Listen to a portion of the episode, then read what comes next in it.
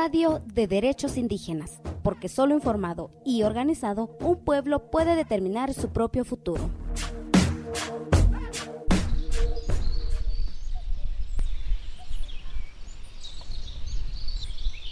¿Qué momento de la historia es este? ¿Por qué tanto ruido? Las personas parecen tener mucha prisa. ¿Qué está pasando?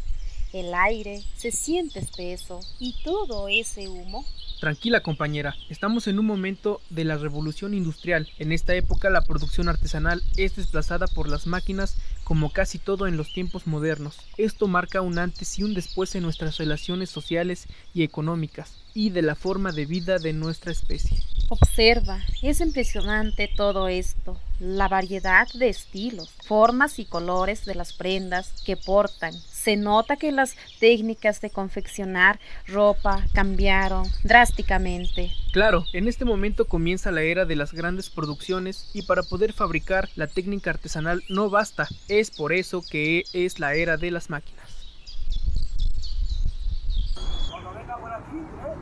Para asistir a la escuela es necesario usar cubrebocas. Mi mamá tiene que comprar uno para cada día de clases. La mía lo lava y así puedo reutilizarlo. Pero esas no son las recomendaciones. Pero imagínate comprar uno diario. ¿Cuánto gasto no nos alcanzaría? Oye, es verdad, mucho gasto y mucha basura. Vamos, sigamos investigando qué más hay con el cubrebocas.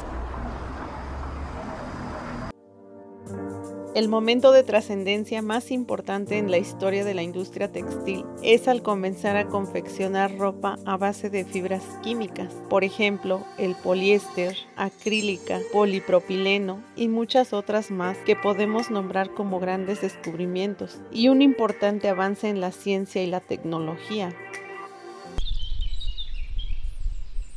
Entonces, si se ocupan máquinas para fabricar ropa, las producciones son masivas. En efecto, se considera que en esta etapa el algodón es el material que más se ocupa para la industria textil. Me han contado que en el continente llamado América existen grandes campos en donde se siembra. Entonces, el algodón fue el que sobresalió entre las demás fibras naturales. Por supuesto, pues su producción y comercialización es más barata. El auge del algodón duró muchos años y es uno de los materiales más utilizados en la industria textil, pues hasta en la actualidad podemos encontrar prendas de este material a muy buen precio y de buena calidad, además de ser amigables con el planeta.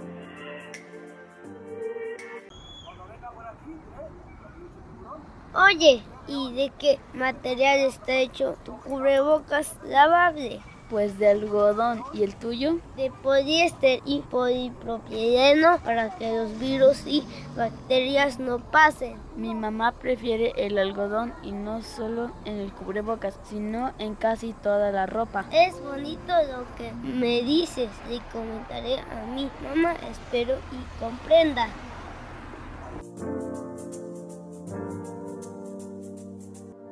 La industria de la ropa es la segunda más contaminante en el mundo por sus residuos de CO2 que contaminan el aire y también se contamina el agua porque se utiliza una gran cantidad para confeccionar una prenda y además se contamina por los tintes utilizados en las diferentes técnicas.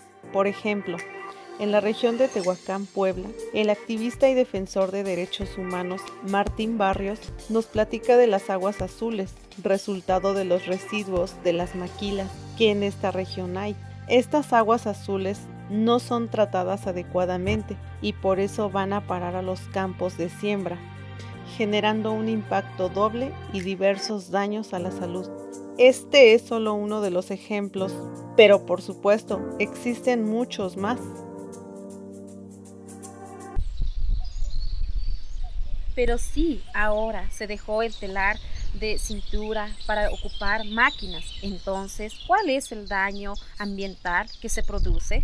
Veamos qué nos dicen sobre esto. Debemos seguir buscando. Me queda claro el por qué hay tanta variedad de fibras naturales y químicas. Pero lo más impresionante es comprender que a, a mayor aumento de la población se tuvo que optar por más fibras químicas para disminuir los precios de las prendas, pero que son más contaminantes. Esto no es lógico. Compañera, no nos detengamos. Lo que tú dices es parte de la reflexión de este recorrido y por eso te digo que el cubrebocas, su confección y su comercialización tienen que ser a conciencia porque es una prenda más. Nunca había reflexionado sobre esta situación, pero ¿qué sería lo mejor? ¿Cómo ayudar a la madre tierra? Eso lo tendremos que averiguar. Es necesario seguir investigando. Manos a la obra. Busquemos en la actualidad toda esta información y propongamos una alternativa. Antes de poder cambiar nuestras formas de vivir y encaminarlas a un momento mejor, es indispensable saber y conocer sobre lo que para nosotros es tan común, que muchas veces creemos que no pasa nada, pero nos vamos dando cuenta que nuestras compras deben ser responsables. Acompáñanos en el siguiente capítulo y sigamos descubriendo el impacto de los textiles a nuestro planeta. Cuéntenos qué desea escuchar sobre derechos de pueblos indígenas. Búscanos en Facebook y Twitter como CSORG72.